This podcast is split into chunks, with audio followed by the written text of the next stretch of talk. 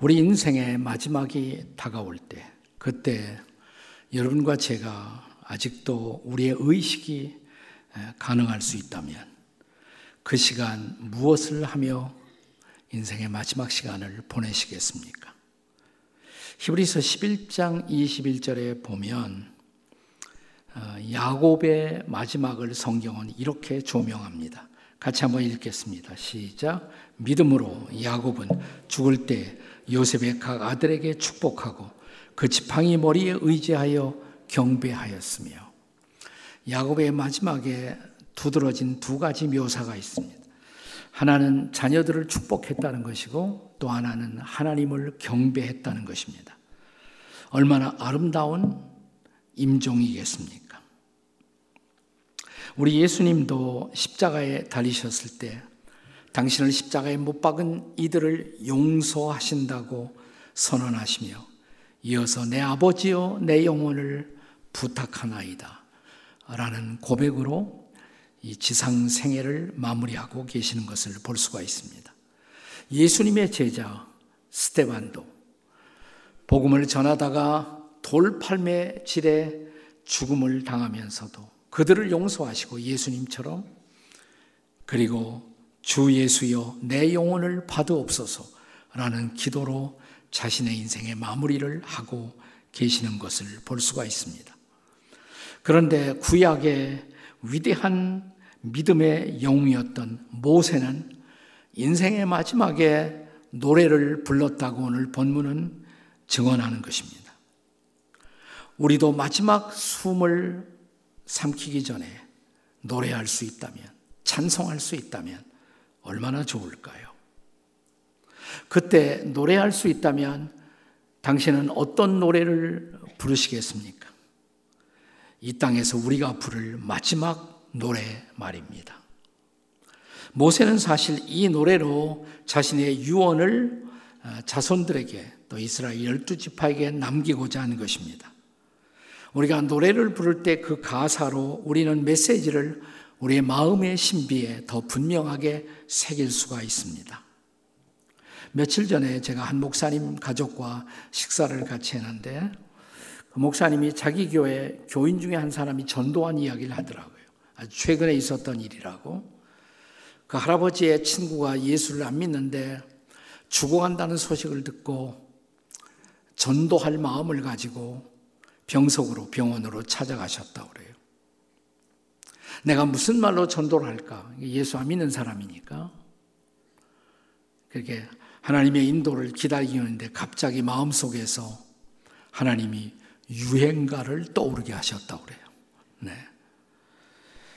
그래서 친구의 손을 잡고 그는 천천히 우리도 잘 아는 이 노래, 최유준의 하숙생을 노래하기 시작했다고 하십니다. 네. 인생은 나그네 길. 어디서 왔다가 어디로 가는가. 구름이 흘러가듯 떠돌다 가는 길에 정일랑 두지 말자, 미련일랑 두지 말자. 인생은 나그네 길, 구름이 흘러가듯 정처 없이 흘러서 간다. 그랬더니 막 병석에 있는 그 친구가 눈물을 흘리더래요. 손을 꽉 잡고 친구야, 예수 믿고 천국 가자. 예수 믿어야지. 그러니까 고개를 끄덕이더래요. 그래서 친구를 영접 기도를 통해서 예수님을 받아들이게 하고 돌아왔는데 바로 그 이튿날 아침 평안히 눈을 감으셨다고 합니다. 하나님은 때때로 유행가도 쓰십니다. 네. 자, 오늘 본문 32장이에요. 신명기 32장인데 그 직전장 31장 22절의 말씀을 함께 보시겠습니다. 같이 읽습니다. 시작. 그러므로 모세가 그날 이 노래를 써서 이스라엘 자손에게 가르쳤더라. 자기가 노래를 만든 다음에 친히 이스라엘 백성들에게 노래를 마지막 노래를 가르쳤다는 것입니다. 그리고 본문 직전의 마지막 구절 그러니까 신명기 31장 30절의 말씀입니다. 우리 같이 읽겠습니다. 다 같이 시작. 그리고 모세가 이스라엘 총회에 이 노래의 말씀을 끝까지 읽어 들리니라. 아멘. 그러니까 이 마지막 노래를 부르고 함께 노래를 가르친 다음에 이제 신명기 32장이 열리는 거예요. 32장. 그러니까 32장 전체는 모세가 이스라엘 백성들에게 마지막으로 가르쳤던 노래입니다. 자, 모세가 이스라엘 백성과 함께 부른 마지막 노래, 그 내용이 뭘까요? 쭉 32장을 읽어보시면 결국 모세는 두 가지를 노래합니다. 두 가지. 하나는 하나님의 말씀을 노래합니다. 말씀을 찬양합니다. 또 하나는 하나님의 존재를 찬양합니다. 첫째, 하나님의 말씀을 노래했다는 것입니다. 자, 본문 1절과 2절의 말씀을 함께 같이 읽겠습니다. 다 같이 시작. 하늘이여 귀를 기울이라. 땅이여 내가 말하리라. 땅은 내 입의 말을 들을지어다. 내 교훈은 비처럼 내리고 내 말은 이슬처럼 맺히나니 연한 풀에 가는 비 같고 채소 위에 단비 같도다. 지금 모세는 노래하면서 자기 노래의 증인으로 하늘과 땅을 소환하고 있습니다. 하늘이여 들으라, 땅이여 들으라. 그러면서 맨 처음 시작하는 것이 뭐냐면 하나님이 주신 말씀을 찬양하고 있는 거예요. 여기 모세는 내 교훈은 내가 지금까지 광야 생활 40년 동안 가르쳐 왔던 나의 교훈, 모세가 말한 나의 교훈은 하나님께 받아서 전달했던 하나님의 말씀을 의미하고 있는 것입니다. 그리고 그 하나님의 말씀을 몇 가지 비유로 말하고 있습니다. 말씀은 이슬비와 같다고. 그래서 이슬을 맺게 하는 것이라고. 가는 비와 같아서 연한 풀 위에 풀을 자라게 한다고. 혹은 단비처럼 채소 위에 내려 그 채소를 열매 맺게 한다라고 말합니다. 여기 만약 말씀이 소낙비처럼 혹은 폭우처럼 그러면 어떤 이미지가 생각나세요? 소낙비가 내리면 잘못하면 풀을 다 쓸어가서 풀을 죽게 하지 않겠습니까? 폭우가 내리면 채소들이 다 뿌리채 뽑힐 수도 있지 않겠습니까? 하나님의 말씀은 그렇게 우리에게 다가오는 것이 아니라 뭐예요? 이슬비처럼 혹은 가느다란 비처럼 혹은 단비처럼 우리에게 찾아온다는 것입니다. 여러분, 이런 하나님의 말씀이 우리에게 임하면 우리의 존재 깊은 곳에 이 말씀이 스며들어 갑니다. 그래서 우리의 영혼의 변화를 가져오는 것입니다. 자, 히브리서 기자가 이 말씀에 대해서 증언한 바를 기억하시죠? 히브리서 4장 12절의 말씀 우리 다 같이 읽겠습니다. 시작. 하나님의 말씀은 살아있고 활력이 있어 좌우에 날선 어떤 검보다도 예리하여 혼과 영과 및 관절과 골수를 찔러 쪼개기까지 하며 또 마음의 생각과 뜻을 판단하나니 하나님의 말씀은 조용히 우리의 존재 깊은 곳으로 스며들어가 그 생명력을 통해서 인격의 변화라는 열매를 맺게 한다는 것입니다. 그래서 우리가 이 말씀을 가까이 하며 산다는 것이 중요한 것입니다. 모세는 지나간 40년 동안 이 말씀을 하나님의 토라 이 말씀을 바로 받아서 전달했던 것입니다. 자, 예수님의 사역도 보면 이 땅에 오셔서 공생애를 시작하시면서 맨 처음 하신 말씀. 자, 마태복음 4장 4절에요. 같이 읽겠습니다. 시작. 사람이 떡으로만 살 것이 아니에요. 하나님의 입으로 나오는 모든 말씀으로 살 것이라. 우리는 말씀으로 살아야 한다고. 공생애에서 첫 번째로 주신 말씀이에요. 자, 그 예수님은 지상생을 마무리하시면서 이제 제자들을 위해서 기도하시면서 자, 요한복음 17장 8절에서 이렇게 기도하십니다. 같이 읽겠습니다. 시작. 나는 아버지께서 내게 주신 말씀들을 그들에게 주었으며 나는 아버지께 받은 말씀을 너희들에게 주었다. 이렇게 주님은 말씀하십니다. 그리고 같은 요한복음 17장 17절에서 이 말씀에 대해서 그분은 이렇게 증언하십니다. 같이 읽습니다. 시작. 그들을 진리로 거룩하게 하옵소서 아버지의 말씀은 진리니이다. 네. 자, 그렇다면 오늘을 살아가는 여러분과 저럼 우리 그리스도인 제자들도 마땅히 주께 감사할 것, 주께 찬양할 것. 이번 주간이 또 감사를 준비하는 다음 주일 감사 주일을 앞두고 있는데 여러분의 감사 가운데 이런 것이 포함되어 있습니까? 하나님, 말씀 주셔서 감사합니다. 진리의 말씀을 우리에게 주셔서 참 감사합니다. 이런 감사해 보셨어요? 그 말씀이 마치 단비처럼 내 존재의 깊은 것에 스며들어 내 양식이 되고 내 영혼의 양식이 되고 영혼의 빛이 되고 이게 말씀이에요. 말씀. 이 말씀을 전한다는 것은 얼마나 특권인지요. 제가 처음 설교를 배울 때 어떻게 설교하는 것이 좋을까? 제가 처음 이제 전도사로서 설교를 배우기 시작했을 때 그 당시 한국 교회는 부흥사 전성 시대였어요. 부흥 목사님들이 참 많았어요.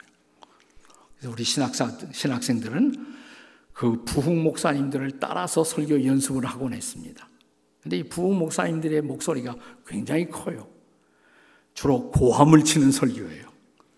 그리고 때때로 많은 분들은 쉰 목소리를 사용하십니다. 네. 생력으로 말미암아 뭐 이런 거 있어요. 네. 네. 한참 따라서 그렇게 설교, 그렇게 해야 설교 제대로 하는 모양이다. 따라서 연습도 하곤 했습니다. 근데 어느 날 제가 두 분의 설교를 듣고, 아, 나는 설교를 이렇게 해야겠다. 저에게 감동을 준 두 분이 있었어요.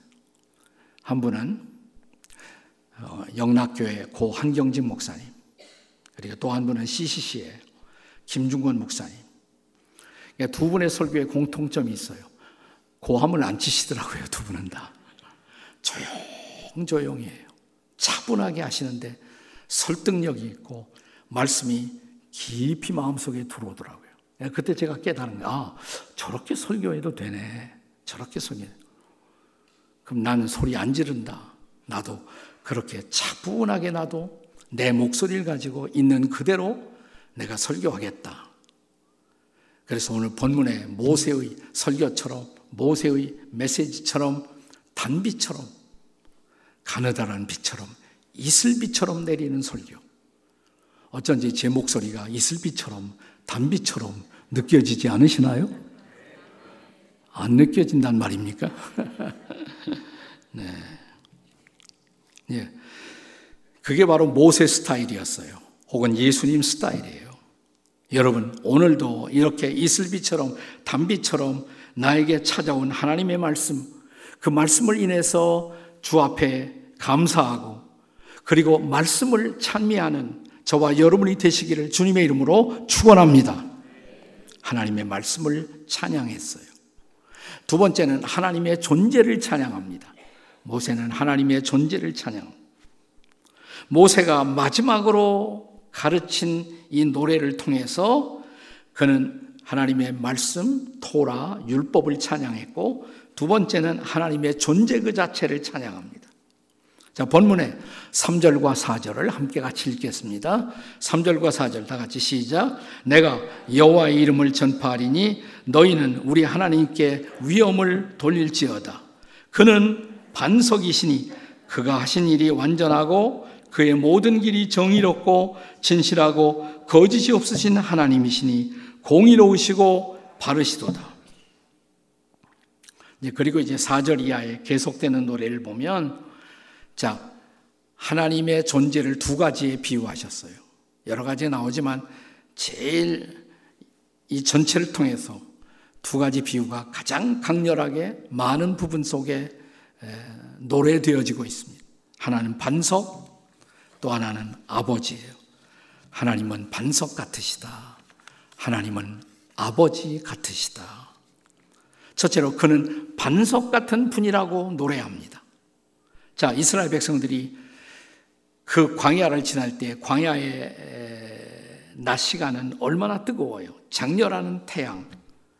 뭐 견디기 어려웠을 거예요. 그런데 반석이 보인단 말이에요. 큰 바위가. 얼마나 기뻤을까요? 그 반석은 그늘이었습니다. 안식처였습니다. 쉼터였고 피난처였습니다. 자, 우리가 32장 쭉 읽어 내려가면 모세의 이 노래에서 반석이라는 단어가 무려 일곱 번이나 등장해요. 일곱 번이나. 반석은 폭풍이 올 때 안식처였으며, 낮에 뜨거운 태양에서 그늘과 피난처가 되어 주었던 것입니다. 뿐만 아니라 이 반석은 순례자들에게 사막의 여행자들에게 필요한 먹을 것까지 공급한 것입니다. 자, 신명기 32장 13절을 보겠어요. 신명기 32장 13절 같이 읽습니다. 시작. 반석에서 꿀을 굳은 반석에서 기름을 빨게 하시며 때로 그 반석에 곤충들이 모여서 벌 같은 것이 와서 거기서 꿀도 내고 기름도 공급하고 때로 반석에 올리브 나무가 같이 걸터 앉은 채로 거기에서 그런 기름을 얻을 수도 있었던 것입니다. 그런데 사막에는 때로 반석 같은데 반석 아닌 것이 순례자들을 속이고 있었습니다. 그건 뭐냐면 바람에 날려 쌓이는 모래였어요. 아, 반석이로구나. 가보면 반석이 아니에요. 모래예요, 그냥. 반석처럼 보이는 모래였던 것입니다. 자, 이스라엘 백성들에게 이 모래는 믿을 수 없는 대상이었습니다. 믿을 수 없는 대상이었어요. 그래서 먼 훗날 예수님이 산상수훈의 교훈을 통해서 이 세상을 사는 사람들은 두 가지 종류의 사람이 있다. 한 사람은 모래 위에 집을 짓고 한 사람은 반석 위에 집을 짓는다. 라고 말씀하시죠. 자, 산상수훈의 결론이에요. 마태복음 7장 24절의 말씀. 다 같이 읽겠습니다. 다 같이 시작. 누구든지 나의 말을 듣고 행하는 자는 반석 위에 집을 지은 지혜로운 사람 같으니 아멘. 이건 참된 반석이에요. 어려운 반석이에요. 그러나 이 세상에는 믿을 수 없는 반석이 많아요. 거짓된 반석, 반석처럼 보이지만 반석이 아닌 것. 믿을 수 있을 것 같지만 믿을 수 없는 대상들. 그게 우상이에요. 다 우상. 돈. 얼마나 든든해 보여요. 돈만 가지면 다 해결될 것 같단 말이죠. 근데 아니에요. 돈은 우리의 반석이 아니라는 것입니다. 권력. 권력만 가지면 다 해결될 것 같아요. 근데 아니에요. 그것은 반석이 아니라는 것입니다. 하나님의 자녀들은 세상이 제공하는 거짓된 반석을 분별할 줄 알아야 한다라고 말합니다. 이 신명기 32장에 나오는 노래의 한 내용이에요. 자, 32장 31절 말씀을 같이 읽습니다. 다 같이 시작. 진실로 그들의 반석이 우리의 반석과 같지 아니하니 우리의 원수들이 스스로 판단하도다. 많은 사람들이 따르고 있는 반석은 우리가 따르고 있는 반석과 다르다 이 말이에요. 우리는 하나님만 따라요. 그분만이 진정한 반석이에요. 근데 다른 반석을 따른 사람들이 많다는 거예요. 그래서 모세는 또 이렇게 노래합니다. 신명기 32장 18절 말씀 다 같이 읽겠습니다. 시작. 너를 낳은 반석을 네가 상관하지 아니하고 너를 내신 하나님을 네가 잊었도다. 너를 태어나게 하고 너를 지은 진정한 반석 그 하나님을 내가 잊어버리고 있다 이 말이죠. 우리가 부르는 찬송가 가운데 우리 옛날 어르신애들이 많이 불렀던 찬송 이런 찬송이 있지 않습니까? 이 몸의 소망 무엔가 우리 주 예수뿐일세. 근데 후렴이 뭐예요? 주 나의 반석이시니 그 위에 내가 서리라 그 위에 내가 서리라 예수님이 반석이랑 예수님이 반석 이 찬송가는 영국의 침례교회 목사님인 에드워드 모트라는 목사님이 만든 찬송이에요 근데 이분은 구원받고 목회자가 되기 전에 가구 제조 회사에서 일을 했대요. 가구 제조 회사에서. 근데 그 주인 사장님이 예수 믿는 사람이어서 그분에게 전도를 받고 예수를 믿게 됩니다. 예수 믿고 나서 그에게 일어나는 현저한 변화는 뭐냐면 찬송이 너무 좋아요. 예수 믿고 구원받은 다음에 그는 늘 찬송을 읊조리며 살았고 종종 그는 찬송의 가사를 자기가 쓰기도 했답니다. 어느 날 회사에 일하러 가는데 갑자기 마음속에서 막 가사가 떠올라요. 멜로디가 솟아오르고 급히 메모지에다가 적기 시작했다고 합니다. 그래서 탄생한 찬송이 바로 이 찬송이에요. 이 몸의 소망 무엔가 우리 주 예수뿐일세. 우리 주 예수밖에는 믿을 리 아주 없도다. 이분이 이제 목사가 되고 나서 또 목사 친구들을 많이 사귀었는데 친구 목사 한 사람이 어느 날 위독해서 병원에 위문을 하러 갔대요. 근데 이분이 찬양 좋아하는 걸 알고 옆에 있는 친구가 자기 아내를 위해서 찬송 좀 불러달라고. 근데 갑자기 찬송이 생각이 안 나더래. 근데 말이야, 내가 사실은 아직 곡을 만들진 못했는데 가사를 하나님이 주셔서 내가 찬송가 가사를 먼저 만들었거든. 그리고 메모지를 꺼내서 자기가 써놓은 이 찬양의 가사를 죽어가는 목사님 부인 사모님에게 읽어드리기 시작했다고 합니다. 이 몸의 소망 무엔가 우리 주 예수 뿐일세. 주 나의 반석이시니 그 위에 내가 서리라 그 위에 내가 서리라. 이 찬상과 가사를 읊조리며 읽어 주었을 때 이 목사님 부인의 얼굴에 큰 평화가 임하는 것을 봤대요. 그리고 찬송가가 작곡되고 이 노래는 영국 교회가 가장 좋아하는 찬송? 아마도 우리 한국 교회에서도 우리 선대에서 가장 많이 사랑받은 찬송 중에 하나죠. 그렇습니다. 하나님은 반석 같은 분이십니다. 아멘. 하나님의 아들 예수님은 우리의 반석이 되고자 이 땅에 오셨습니다. 아멘. 근데 또 하나. 모세는 하나님은 반석 같은 분일 뿐만 아니라 하나님의 존재를 가리켜 아버지 같은 분이라고 노래합니다. 아버지 같은 분. 본문의 5절과 6절을 보겠습니다. 같이 읽습니다. 시작. 그들이 여호와를 행하여 악을 행하니 하나님의 자녀가 아니요 흠이 있고 삐뚤어진 세대로다. 어리석고 지혜 없는 백성이 여호와께 이같이 보답하느냐? 그는 내 아버지요 너를 지으신 이가 아니시냐? 그가 너를 만드시고 너를 세우셨도다. 아멘. 그는 너를 낳으신 아버지, 너를 세우신 아버지, 너를 인도하시는 아버지. 살다가 질문이 생기거든. 그 아버지께 질문하라고. 자, 본문의 7절 말씀 같이 읽어보겠습니다. 7절 다 같이 시작. 옛날을 기억하라. 역대의 연대를 생각하라. 네 아버지에게 물으라. 그가 내게 설명할 것이요. 네 어른들에게 물으라. 그들이 내게 말하리로다.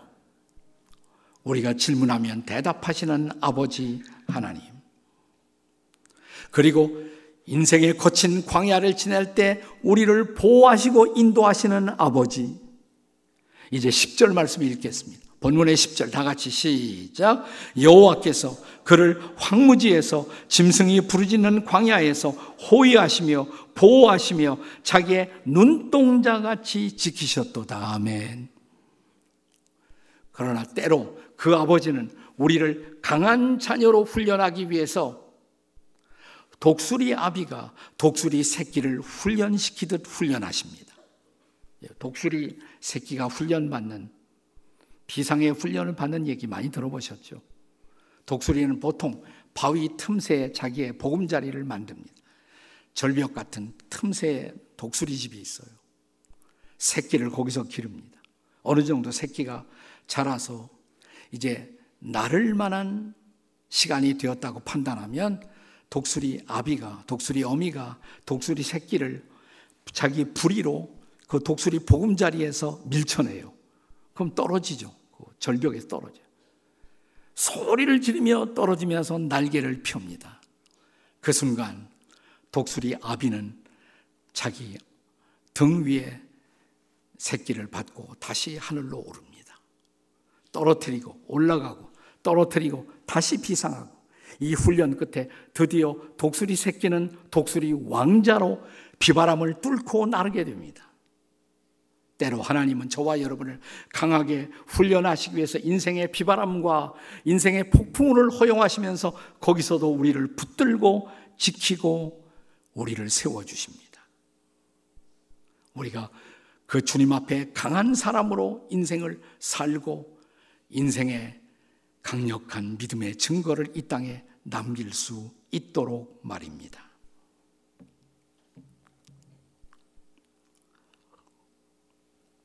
우리가 한국 교회사를 말할 때 평양 대부흥을 많이 얘기하잖아요. 근데 평양 대부흥 1907년에 일어나는데 그 일어나기 5년 전에 영국에서 웨일스 대부흥이 일어나요. 웨일스 대부흥. 사실은 그 영향을 받아 우리 평양 대부흥도 일어나는 것입니다. 영국 웨일스에서 대부흥이 일어났을 때 거기서 은혜 받은 사람 몇 사람이 선교사를 지원하고 인도로 떠납니다. 북인도로 떠납니다. 북인도. 어, 조금 이 전 예배 시간에 사실은 지금 인도 선교사로 있는 우리 교회 출신 김기태 목사님이 왔다 가셨거든요. 네, 그분이 바로 지금도 북인도 쪽에 살면서 선교를 하고 계세요. 그 북인도의 동북쪽으로 가면 거기에 아쌈이라는 주가 있어요. state, 도주, 아쌈주. 거기에 가면 가로족이라는 부족이 살고 있습니다. 가로라는 족이 살고 있어요.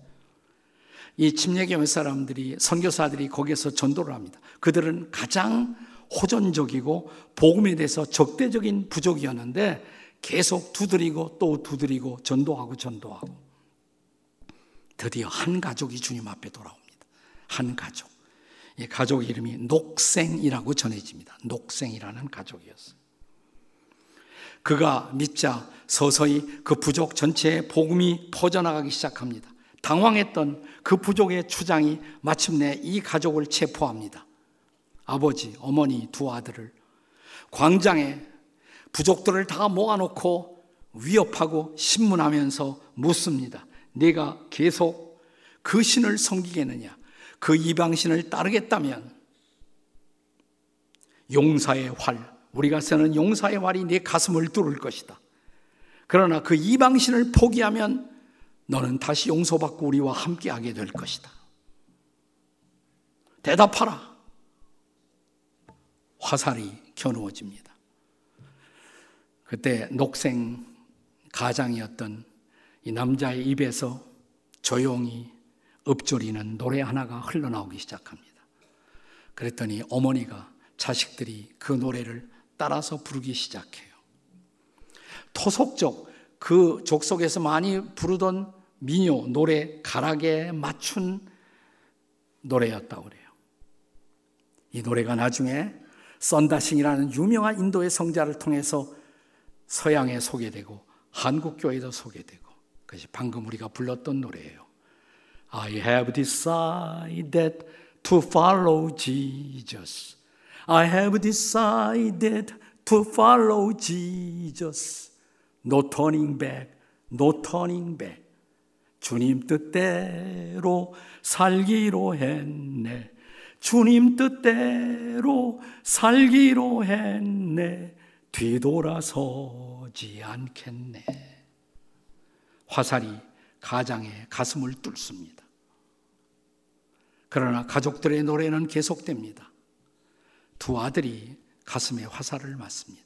마지막 어머니까지 아내까지 화살을 맞고 가족이 쓰러집니다. 그런데 이상한 현상이 일어났어요. 여기저기서 거기 있던 사람들이 똑같은 음료를 읊조리면서 노래하기 시작합니다. 주님 뜻대로 살기로 했네. 주님 뜻대로 살기로 했네. 마침내 이 가로족의 추장까지 회개하고 예수 믿고 주님 앞에 돌아오고요. 그 복음이 전해지지 않던 그곳에 놀라운 복음의 역사가 일어나기 시작했어요. 이렇게 이 찬송은 전 세계에 우리에게도 전달된 것입니다. 마지막 부른 노래, 그 노래가 한 부족을 변화시켰어. 마지막 부른 노래가. 내 인생의 마지막 숨 쉴 기회가 있다면 사랑하는 여러분, 당신은 어떤 노래를 부르시겠습니까?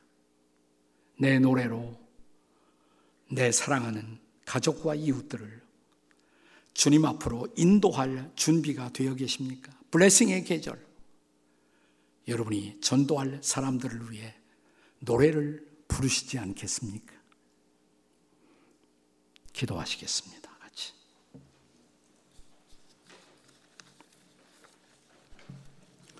조용히 머리 숙여 우리가 함께 같이 기도할 때 우리는 여러 가지 노래를 부르며 삽니다.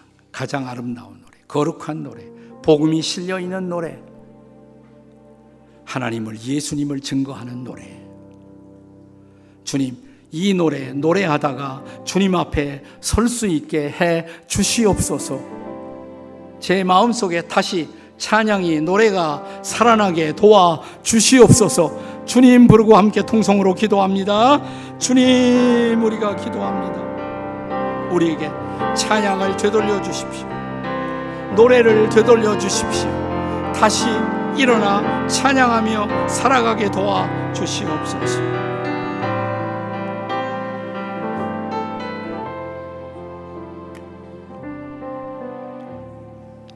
그렇습니다. 마지막 부를 노래 하나님이 반석이라고 하나님이 아버지라고 예수가 구원자라고 노래하다가 주님 앞에 서게 해 주시옵소서. 예수님의 이름으로 기도합니다. 아멘.